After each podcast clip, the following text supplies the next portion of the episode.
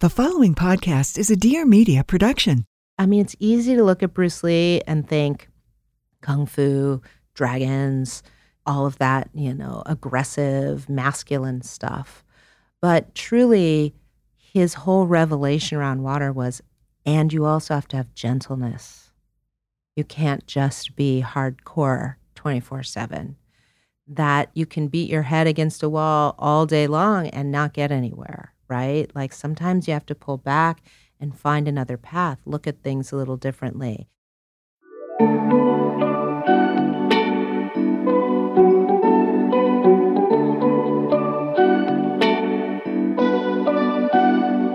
Hi, everybody. It's Catt Sadler, and this is It Sure Is a Beautiful Day. I've spent decades in T V broadcasting and conducted hundreds, if not thousands, of interviews in the span of my career. And on this show, the conversations continue. My goal is that every episode feels entirely brand new, but also like coming home. Let's get into it. Hi, everybody. Welcome to It Sure Is a Beautiful Day. I am Catt. And I'm happy you're here. I have some good news to share before we get into today's conversation. I am just like overwhelmed with gratitude because apparently last month was our most listened to month of all of our shows, of all of our runs since the show began. So I just want to say thank you. Thank you so much. Our audience is growing. We're connecting more. You guys are loving these conversations, and that makes me so, so happy. Today's interview really was one of those that kind of landed in my lap. It's one of the reasons I love getting up every day. It's because you just don't know who you're going to meet and how you're going to collide with people in the world. I was at a charity event slash dinner slash girls gathering at this wonderful Beverly Hills event earlier this year, and I got to meet the incredible Shannon Lee. Shannon, yes, is the daughter of legendary, iconic film star and martial artist Bruce Lee. So everybody's heard of him. And I was familiar with his teachings, but the more Shannon and I talked, she has released a book just recently. It's called Be Water, My Friend. And she essentially is expanding on her dad's ideas and philosophies and really teaches us how we can apply a lot of those bits of wisdom to our everyday lives. And at the end of the day, how we all just want to feel okay. So as you know, this show, you know, a lot of these conversations keep returning to this idea of personal growth and healing and living optimally. And so I was so excited when she agreed to come on the show because this is very, very much her invitation. You know, it's like, are you thinking about a spiritual journey? Have you always wondered, you know, what it's like to maybe go in more and really think about your thoughts and your intentions and how you operate and how you operate with other people and what all of that means and our minds and the power of our thinking and the power of our thoughts and how if we make these little bitty shifts, how we can just live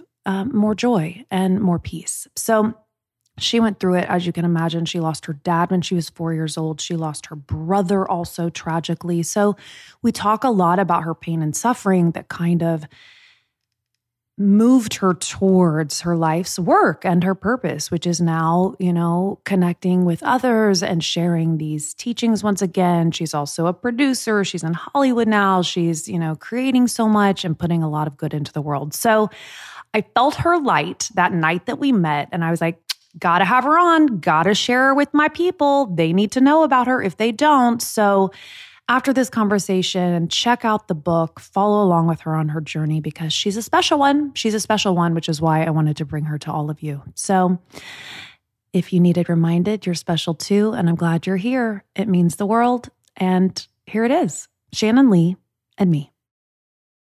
You are all the hyphenates. I mean, you are an actress, you are an author, you are a podcast host, um, you are a martial artist. And you just happen to be the daughter of the legendary martial artist film star, philosopher, the beloved Bruce Lee. So I know that has become so much a part of your purpose today and your life and protecting and promoting his story and his life.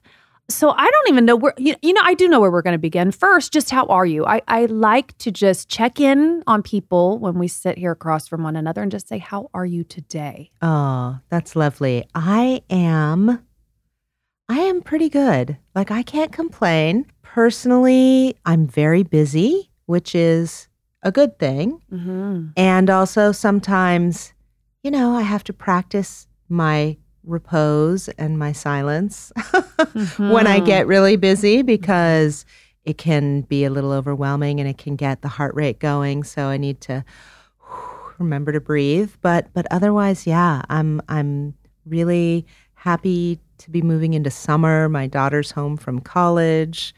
A lot of things going on. How are you? Aw, thank you for asking. I have a son who just finished his junior year, but he is going away for a little bit to his father's house. So mm. he's leaving the house for a good portion of the summer, and then as is my other son. So I'm kind of finding myself a little empty nested, if you will, in my house. But It's it's that's kind of bittersweet, right? Like, cause I'm yeah. like, oh, I'm gonna miss them right now this summer. You know, I'm so used to having them so close, but it's also kind of nice. So yeah. I'm gonna try and spend the time going in, which is what yeah. I tend to do. I more and more, and it's kind of like what you were just saying about how you're feeling, and I love hearing that from someone like yourself. That like, and it's what you say in the book. You know, mm-hmm. we are eternal students. Like, it never stops. It's not like we get there and we figure it out and now we're fine. We're like a bright, shiny car and we never have to touch it again. It's like we're constantly doing the work regardless of of what life brings our way. Yes. It never ends, does it? It never ends. And that's for sure. I'm so curious, you know, being the daughter of Bruce Lee, and although he, you were four years old when he lost his life, mm-hmm. how much of philosophy and wisdom and the teachings were apparent in your upbringing? Did everybody else kind of swoop in and, and pick up where he left off? Or, or how were you kind of shaped as a young girl in this regard? Yeah, it's an interesting question. You know, I think I was shaped first and foremost by him. I mean, obviously, and my mother too, but the four years that I had him. Mm-hmm. His presence, his quality of attention was such that it really shaped me. It really helped to form a, a fairly solid foundation for me, which I really appreciate. So there's that. Beyond that, the philosophy, you know, our family was such that we just sort of shared in everything. So even though I was a four-year-old or a five, six, seven-year-old, I had seen all his movies. I'd been on set at his movies. I'd heard some of the f- philosophy and a bit about his martial art. We all did martial arts as a family when he was alive.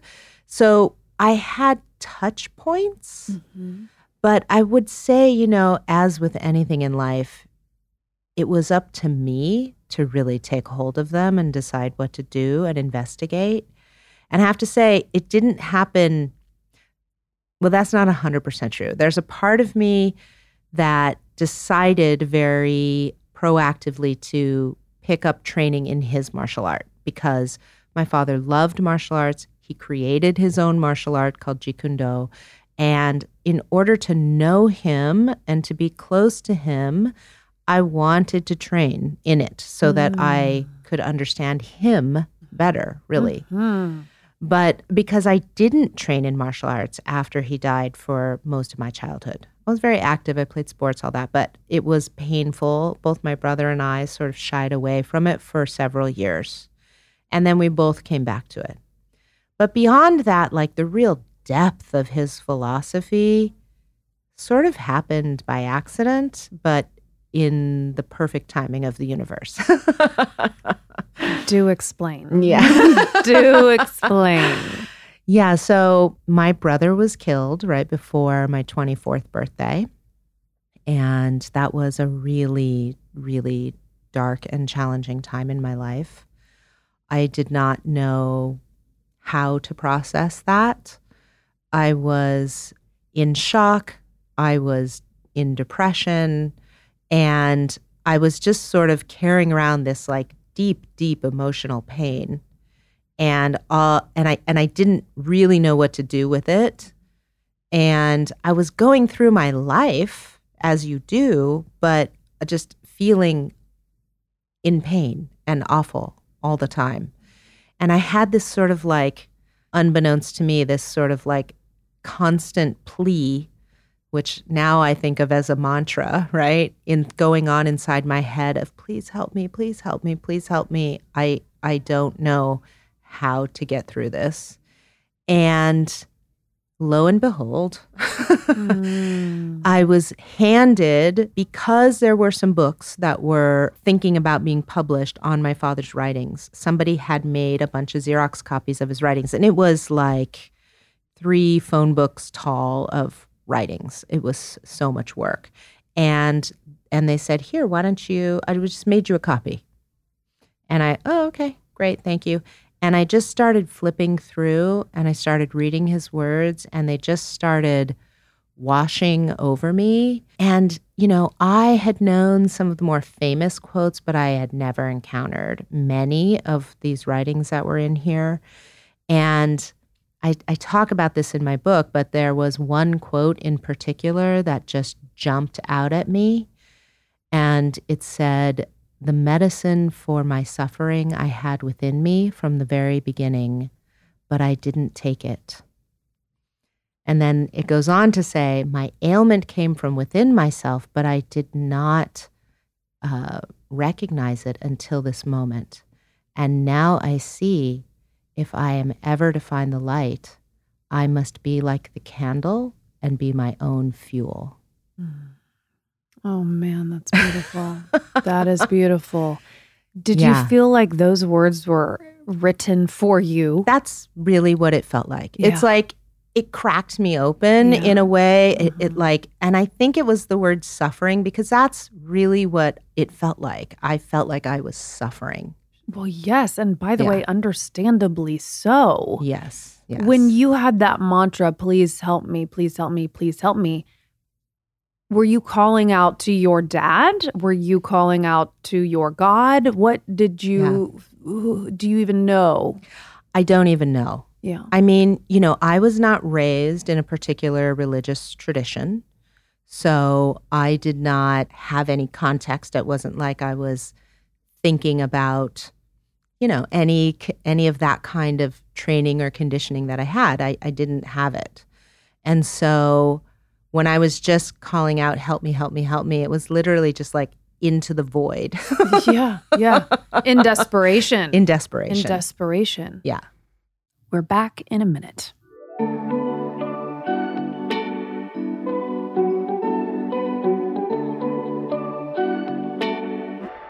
We can do all the work in the world and read all the books and do all the things and meditate, but every chance I get, I do a little something for myself, a little kind of action of self-love to feel better. So I want to tell you about Saje because this is one of the ways when I move throughout my day, I treat myself with a little, it's like a little lift to feeling better. Sage believes in physical and emotional wellness for all of us, which is why they create one hundred percent natural products to support us in making healthier choices every single day. It's how they encourage everybody, all human beings, on their journey to wellness. Sage makes the most beautiful essential oils. They make the most beautiful diffusers. So you've got these wonderful essential oils, plant-based, all natural around your home that enhances and sometimes alters and even fix how we're feeling, right? Essential oils can help you sleep better. They can help give you a little boost of energy. They can relax you. Sometimes they can ease the pain. I am loving Sage's Magnolia Dew A joyful diffuser blend, right? It sure is a beautiful day. I love my joyful blends. They have Sleep Well essential oil blends. You can roll these on for a more restful night's sleep. Guys, you got to try all of these. I have a code for you, of course. Right now, for It Sure Is a Beautiful Day listeners, Sage is offering twenty percent off your order with code C A T twenty online at sage dot com. That's S A J E dot com. Again, that's code C A T twenty for twenty percent off your online order at sage dot com.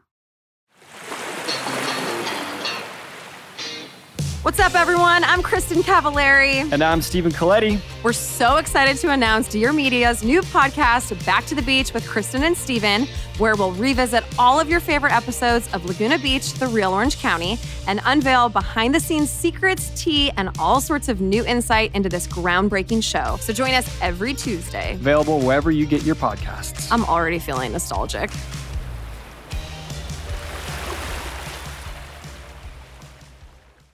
Speaking of, now that your dad has passed on, I mean, that, that mm. just dawned on me the question of if you feel like he's still here. Do you feel like mm. he's still with you? Do you do you feel his presence? Do you feel his the steering of your life and your calling? And, and how does that look? Absolutely. And I would say uh, absolutely I still feel like I am in connection with him and that he is here energetically. I feel guided by him. I feel comforted by him. I feel his energy still, which I think a lot of people actually still feel because he had such highly cultivated and big energy.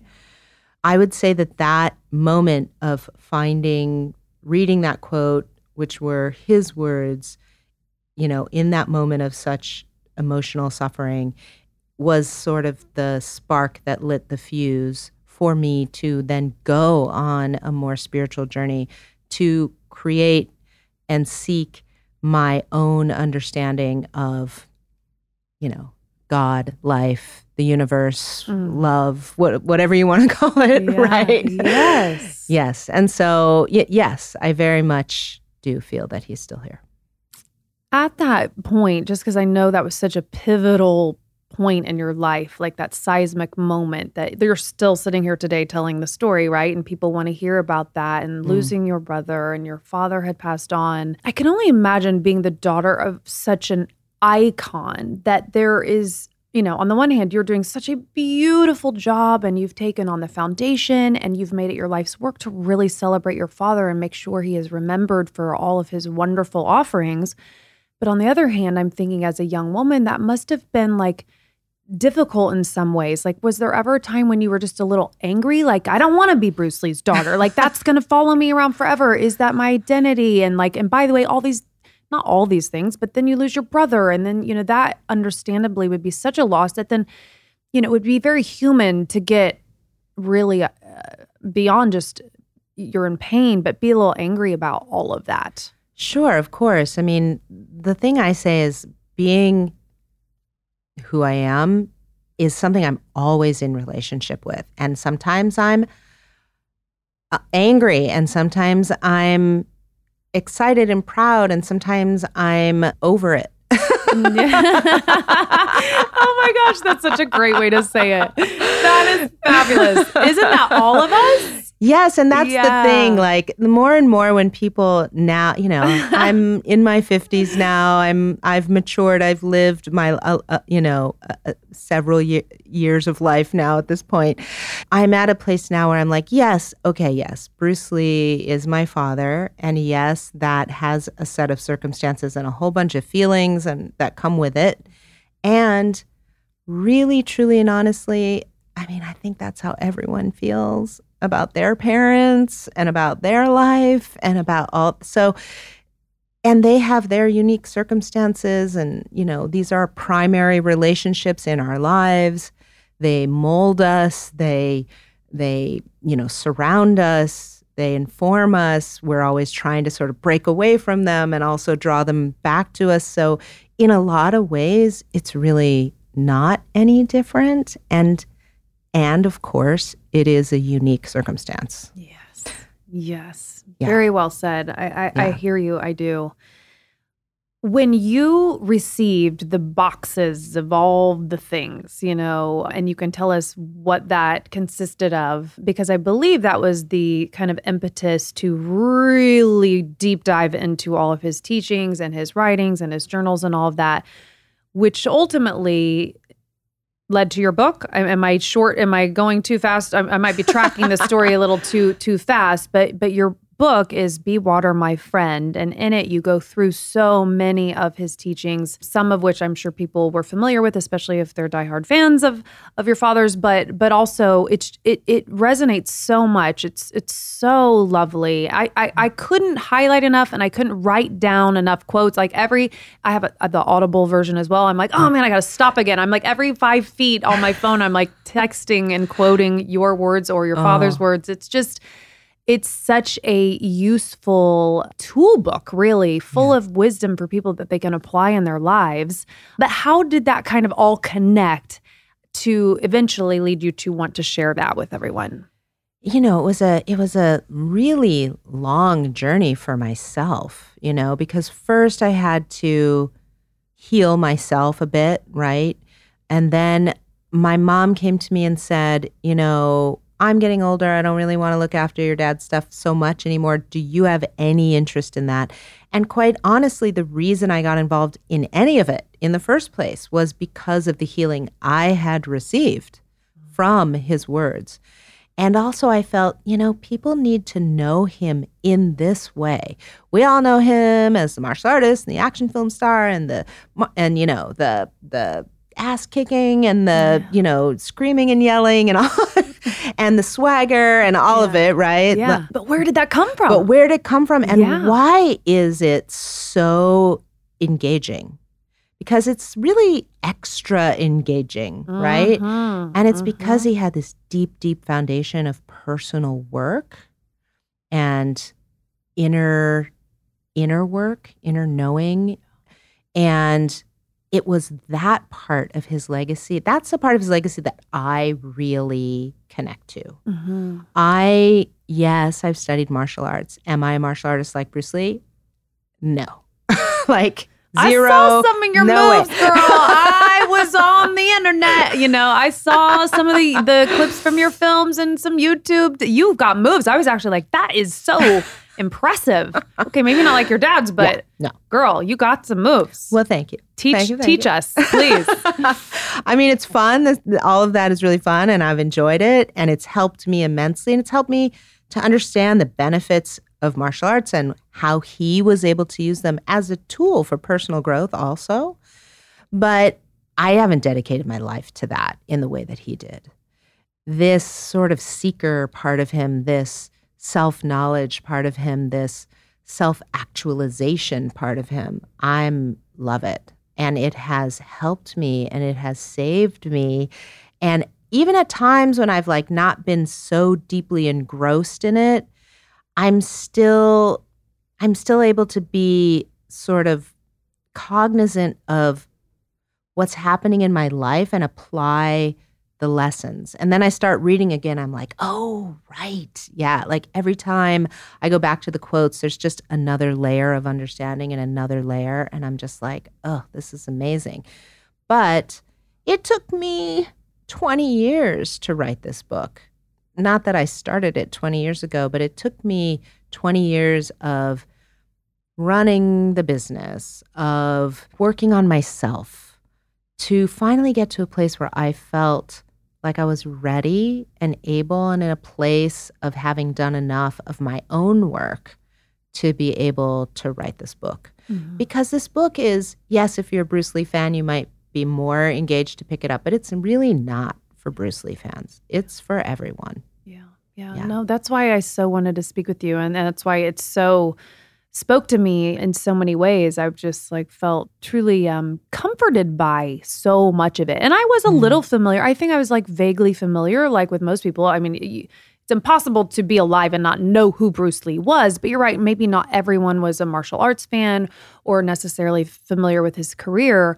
But I think I was aware to some degree prior to meeting you in this conversation and reading the book that like, I knew of his discipline. Like I yes. knew about the discipline physically for sure, because that's undeniable, mm-hmm. but I was aware of his philosophy. Like I knew that was a part of him and part of his story. How much of that was kind of in like known culturally, or did that come later? Was it mm. that a long time later that people were aware of the writings and because, you know, the results were very measurable of all of this hard work in the films, and you watch him and you're like, oh my gosh, of course he is like the most disciplined person on the planet. Mm-hmm. But that really was in tandem with the interior work all along, right? Yes, all along, yeah. all along in tandem with the interior work. And that's what I tell people. I'm like, you want to know why? I mean, you may not be able to like connect all the dots, but you you can see when you watch him, just even in his kung fu movies, that there's something more about him. His energy just like leaps off the screen, and that's not doesn't happen with everybody. So it's sort of like, well, what's different here? And you know, what I want people to know is what's different is that that he was deeply self-educated, that he worked on himself, that he was constantly innovating, discovering, learning. You know, you mentioned the eternal student. He considered himself the eternal student, and he loved it. I mean, like, we have all these writings where he's like, and I'm just so excited because I feel like there's something new that I can discover every day. And every day I'm growing, and I'm like an onion that I'm peeling the layers back on all the time. And, and that excited him. Yeah. All right, guys, back in a minute.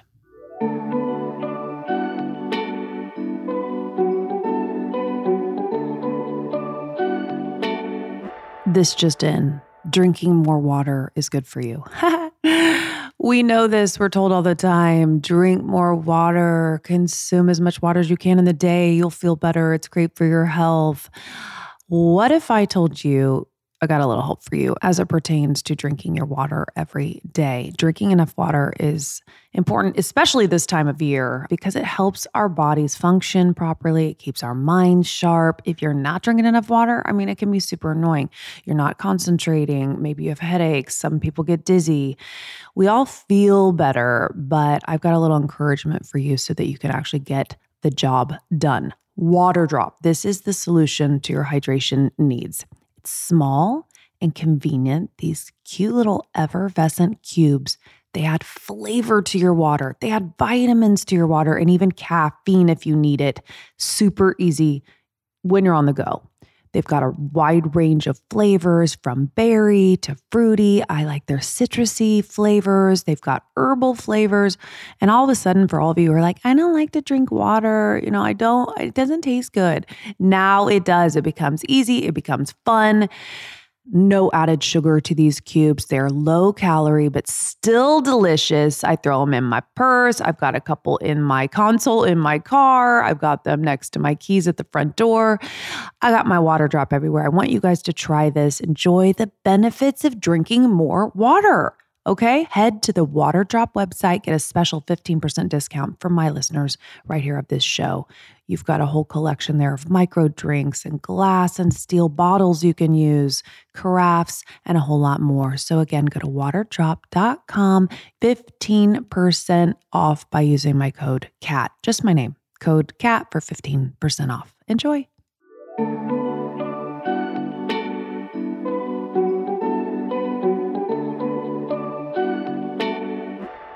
We talk a lot on this show about growth. I mean, it mm. didn't start out this way necessarily. You know, I'm an interviewer. I've had my time in Hollywood, and I, I I love learning people's stories. But so much of the show has just kind of evolved into wellness and mental health, you know, paying attention to that and, and yep. growth and introspection and meditation, all the things that one can do to really do that work on themselves, however that yes. looks for people in in so many different ways. Be Water, though. This idea, it's the title of the book. This is probably the most famous, you know, teaching of of his. Can you explain to people, because not everybody listening is on this track, right? Not everybody is doing this work yet, but I really am trying to invite people into all the possibilities that if if they do these small things and start to pay attention and open up to these ideas, the quality of their lives is just going to soar. Yes. So as it pertains to Be Water, what is the philosophy there? Yeah, I mean, it's a very rich philosophy. There's several aspects to it. I think the easiest one, right, we all think of water and we think of flow, right? We think of, oh, being in flow, being in the zone, being flexible, right? All, that's yeah. sort of the most natural right. tendency. Just be fluid. Just, Just be fluid. Kind of roll with it. Yeah, go mm-hmm. with the flow. It's, yeah. you know, that kind of thing. But that's an important part and a, a bit of an oversimplification because as we know, as you and I know, like it's it's hard to go with the flow. uh-huh, uh, yeah, Simplicity yeah. can yeah. be really challenging, right? Because so much of our stuff gets kicked up when we get in our own way and we have all this stuff going on in our minds and, you know, it's hard to just, you know, be instinctual, be intuitive, and use your thinking mind all at the same time in a natural way. And that's really what being like water is. It's sort of, you know, water is essential. And it's really about tapping into your essential nature. And it's really about uh, being in co-creation with your environment. It's really about uh, continuing to flow, not stopping, not getting held up, being um, being relentless in that way, right? Mm-hmm. Like, and that life is ever changing. And because life is ever changing, you also have to be ever changing. And in order to be present to life, you have to have that awareness. In order to change, you have to have that presence, right? Yes. Yes. And it's also about not everything is, I mean, it's easy to look at Bruce Lee and think kung fu, dragons, you know, all of that, you know, aggressive, masculine stuff. But truly, his whole revelation around water was, and you also have to have gentleness. You can't just be hardcore twenty-four seven. That you can beat your head against a wall all day long and not get anywhere. Right? Like sometimes you have to pull back and find another path, look at things a little differently. You have to be able to flow around obstacles, you know? And I mean, yes, water will eventually bore through a mountain, but how long is that going to take, right? So you have to have a multitude of tools and ways of being and methodologies and and all those different things at your fingertips. But you want it to be natural. Yes. You don't want it to be this, like, you want you want to learn how to use everything in a way that becomes second nature mm-hmm. or first nature. First nature. And do we get there by, you know, I have a yoga instructor who's always like, okay, Kat, you're reading a lot of books and that's really great. And he's he's always like, We we get it because I, I I worked I had a huge year of healing a couple years ago where I just like the shut the world off and I was reading every day and I was just consuming so much. You know, I, I'm a big Pema Chodron fan, mm-hmm. the Buddhist teachings. I was you know inhaling all of that and really like looking. I was meditating more than ever. I was got on a journey for sure. And then my yoga instructor was like, okay, now. We get it. You're reading all the books. You're being a student, and that's really good. And like, but there's only so much reading you can do. Then you have to put that into practice. Then you have to go out into the real life. You know, not the yoga studio in this safe little warm room that's with right. you and me. You have to actually go out into the world. And by the way, his advice was was great, and I, and I have a feeling that you will agree with it. It was like, and then you don't just you don't do it. You're not acting it. You're being it. And yes. there's a big difference between being and doing. Yes. So I guess my question is like, with all of the wonderful wisdom in the book, is that is that kind of the key? Is that you consume it and digest it and feel it and kind of digest it all and then just allow it to flow through you like water? I mean, is that kind of, I'm like, I, I'm trying to find like a formula for people yeah. who are listening to who, who can take it and then apply it. Yes. I mean, look, there's no one hundred percent like first do this, then do this.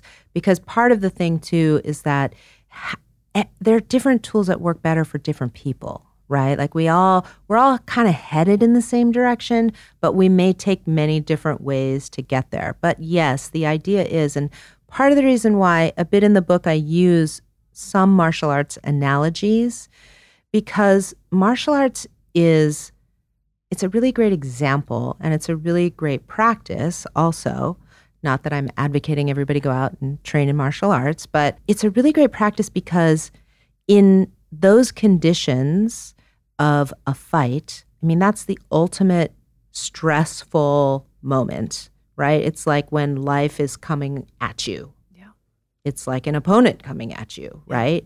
And so the reason you train in martial arts, the reason you do all of these punches and kicks and you practice and you practice with an opponent and you practice by yourself and you spar, which is like safe fighting and you know all that kind of stuff, just like you're saying with the yoga studio, is so that when you get out in the real world and you're faced with a stressful situation or a challenge of any kind, not an actual fight, although it may be, but mm-hmm. you have the experience of having practiced how to maintain your skill under stressful circumstances, right? Under duress, because, right. you know, our emotions all get the better of us at some point, and we suddenly are reacting, and we're very unconscious about what's happening.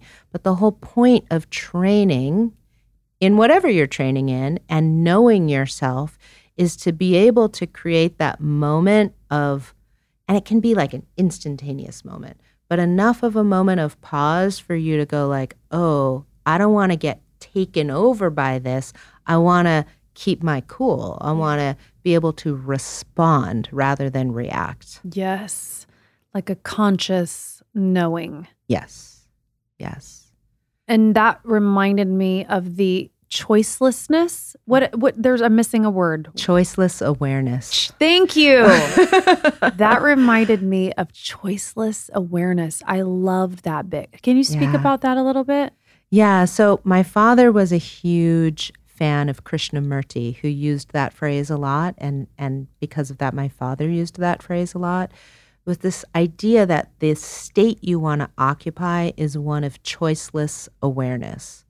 So you could think of it as extreme presence, right? You're very aware, but you're not judging, you're not filtering or choosing or collecting evidence to support your point of view or doing any of that. You're choiceless. You're just there.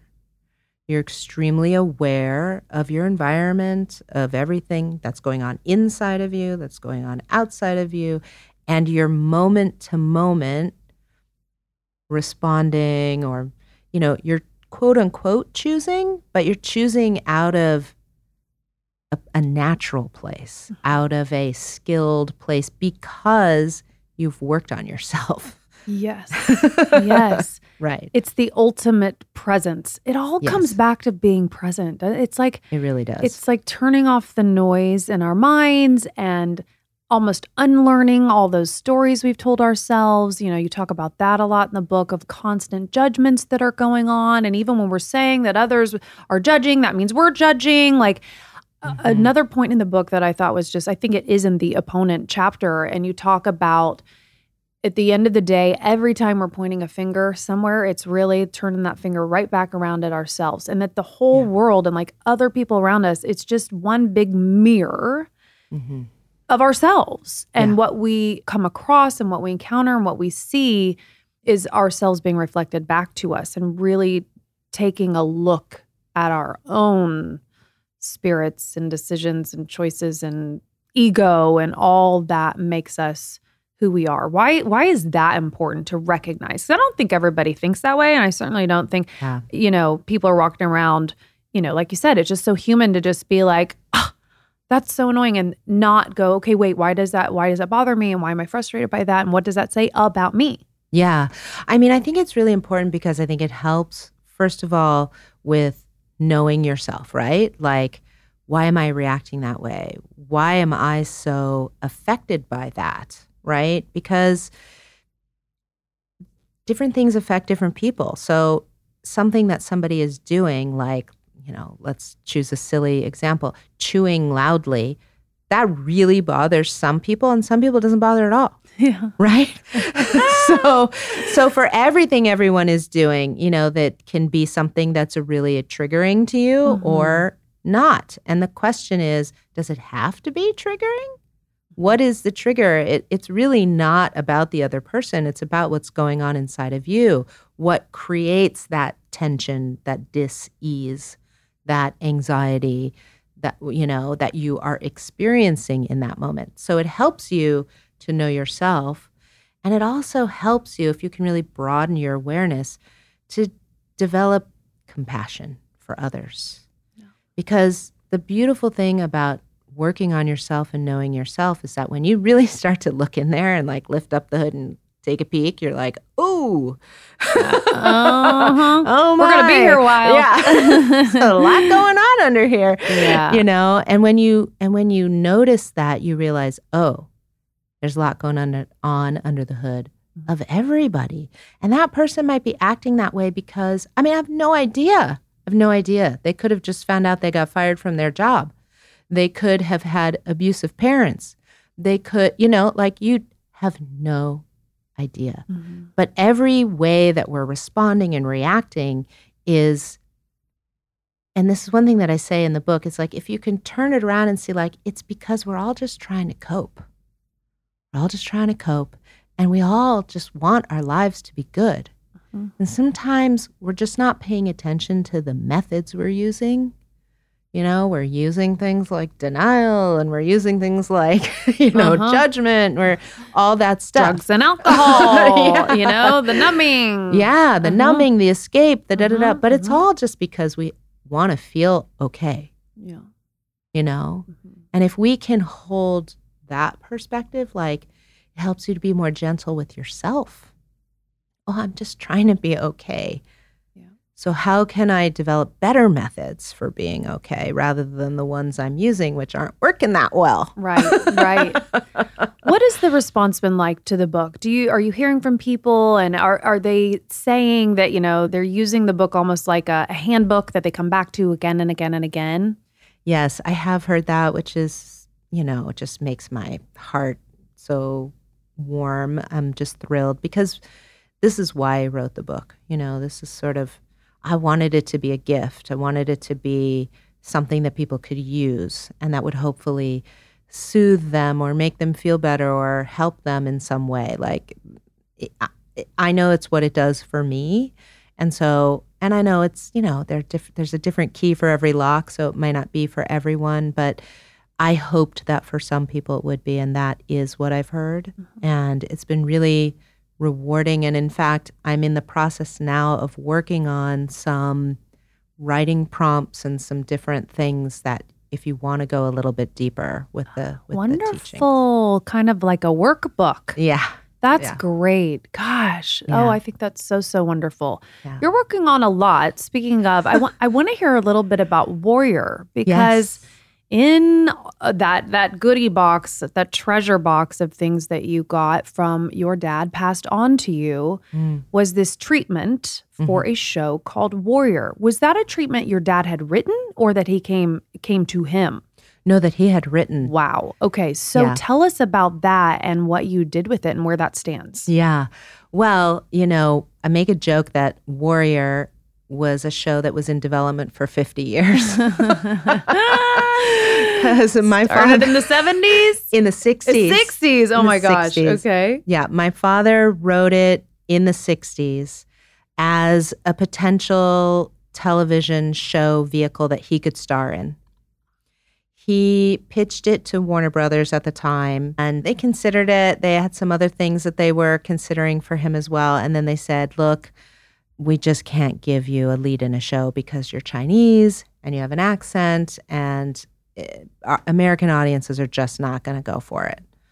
So, I mean, my father, as you can imagine, came up against that a lot in trying to break into Hollywood. And that's why he started to create his own projects, because the roles that he wanted just didn't exist. Mm-hmm. And so, and he had, you know, his one of his students was the head of Warner Brothers Studio. So he was like trying to get something going for himself and all of that. And it never went anywhere, and it just went back in a box, and it sat there for decades until Justin Lin came to me. Justin Lin, who's the director of the, some of the Fast and Furious movies, Better Luck Tomorrow and all that, came to me and he said, "You know, I've always heard this rumor that your dad had created a T V show. Is that true?" And I said, "Yeah, it's true." And he said, "You wouldn't happen to know what ha- ever happened with that?" And I was like, oh, yeah, it's right here. As a matter of fact, I do. I do. Yeah. And so he said, well, can I read it? Would you ever want to make this? And we just started working on it. And he just turned out to be the most wonderful creative partner, because he wanted to do it with the quality and in the way that I also wanted to do it. He said, we need to do this in the way that is of of the highest quality and integrity and to your father's vision. Otherwise, we really shouldn't do it. And so we started working on it. It took about four years and it debuted in two thousand nineteen. That's why I say like nineteen sixty-nine to two thousand nineteen was like fifty years. And then, you know, the struggles just continued with the show in the sense that it was on Cinemax. It did really well. They renewed it for a second season. Second season came out. Cinemax, which is part of H B O, was scooped up in a merger with Time Warner. And they just decided at a corporate level to cancel all Cinemax programming. Uh. And so it got canceled, like one hundred percent canceled. Oh. And we were like, what? Oh. Wait a minute. And we really felt like, you know, this show is so important. It's telling an important Chinese American story.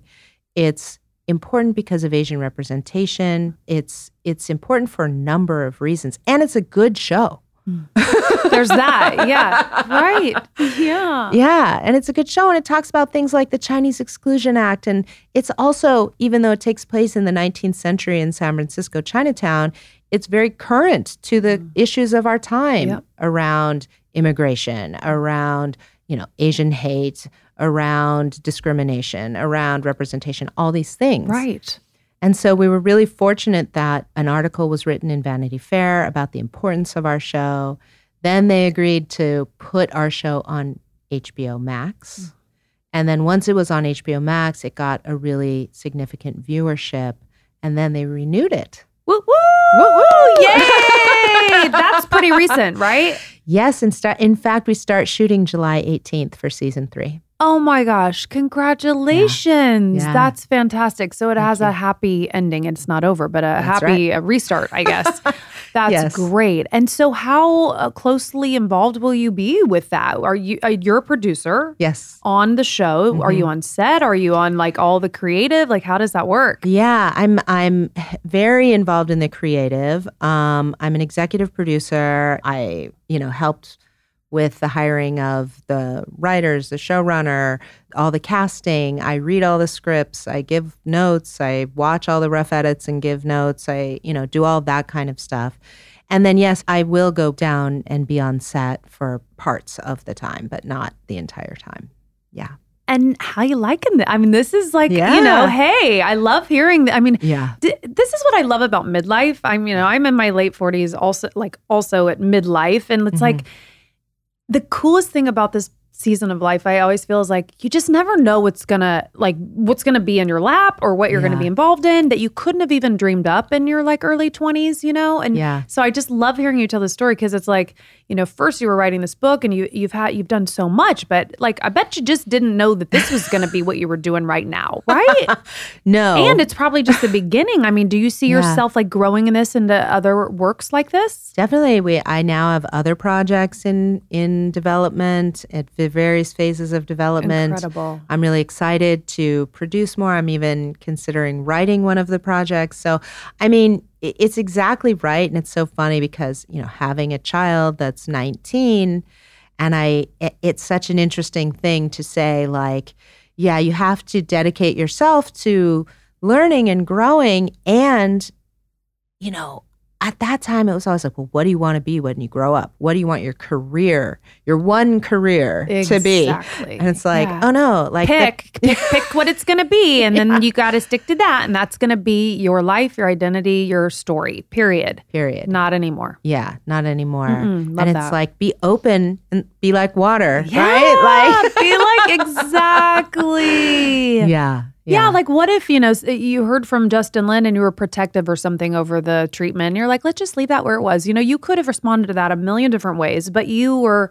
open and yeah. and because you were, I mean, look at look at what's going on. That is, I, oh, I love that part of life and I love that you answered the call. That's so yeah. cool.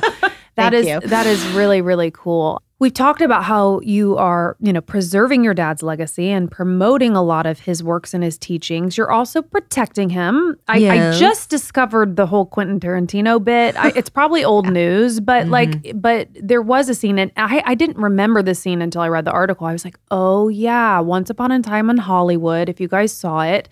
There is a scene where your father is depicted fighting with Brad Pitt's character, I believe. Yep. People were up in arms about that, right? Like a lot yes. of, of of Bruce Lee fans were not having it. They didn't like the way he was depicted. What did you think when you first saw the scene? Or was it brought to your attention to go watch it?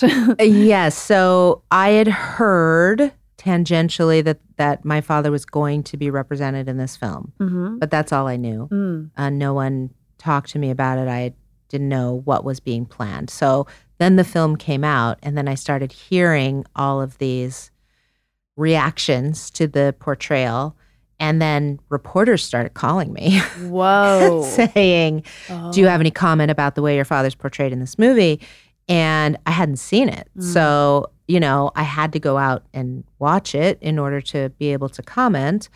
And so I went with a friend. We went to go see the movie, and whew, it was very disheartening mm. to see him portrayed so inaccurately and so stereotypically mm-hmm. and in a way that really, um, it was really sort of how Hollywood treated him in his life when he was alive. That uh-huh. that's how it felt to me. And to hear people laughing at it in the theater and stuff like that. And I was just like, ooh. And the thing is, like, I understand the whole point of it. It's it's character development. They want to show that Brad Pitt's character is this killer, amazing fighter, right? Tough guy. So who better to prove that with by having him beat up Bruce Lee? I get it. Yeah. But it's just the way that it was done just felt so unnecessary. Mm. And, you know, I'm a creative person. I don't I don't mind. I understand, you know, a certain call to creativity in that way, but there is some concern you have to have when you're dealing with real people. Right. And so So I gave some comment about the film, just saying that I didn't like it and why. And the unfortunate part was that Tarantino responded and just doubled down mm. on, on, and then and then said some things that were even more inaccurate. And so then that I I just felt like, what is the point of doing that? I don't understand. You know, like we could have just said our piece and been done with it. You'd agree to disagree and exactly. then move on. Right. Exactly. Oh. And so then I wrote an op-ed piece for The Hollywood Reporter, I believe, and just sort of talking about like, there's just a lot of misinformation and how difficult it was for my father at that time in his life as a person of color mm-hmm. in Hollywood trying to make it.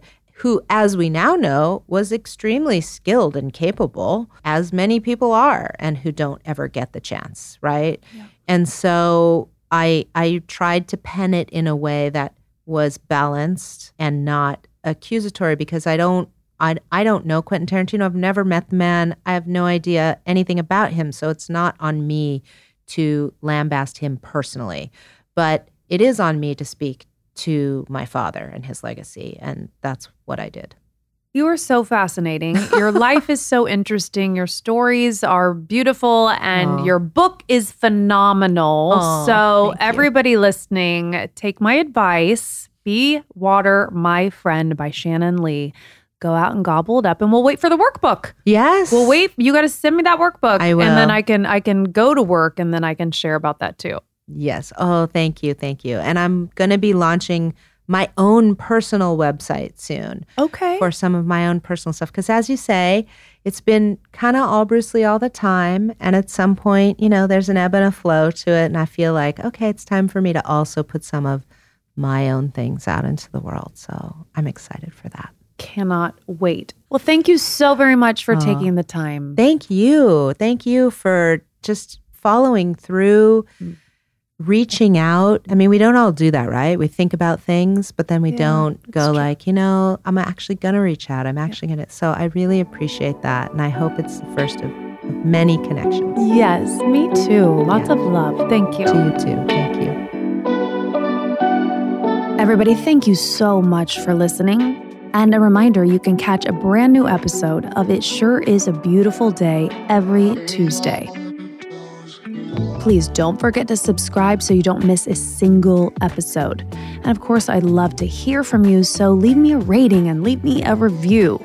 Also, follow us on social media for all the behind-the-scenes action and more info. That's at I am Catt Sadler on Instagram and at A B D with Catt. Talk to you next Tuesday.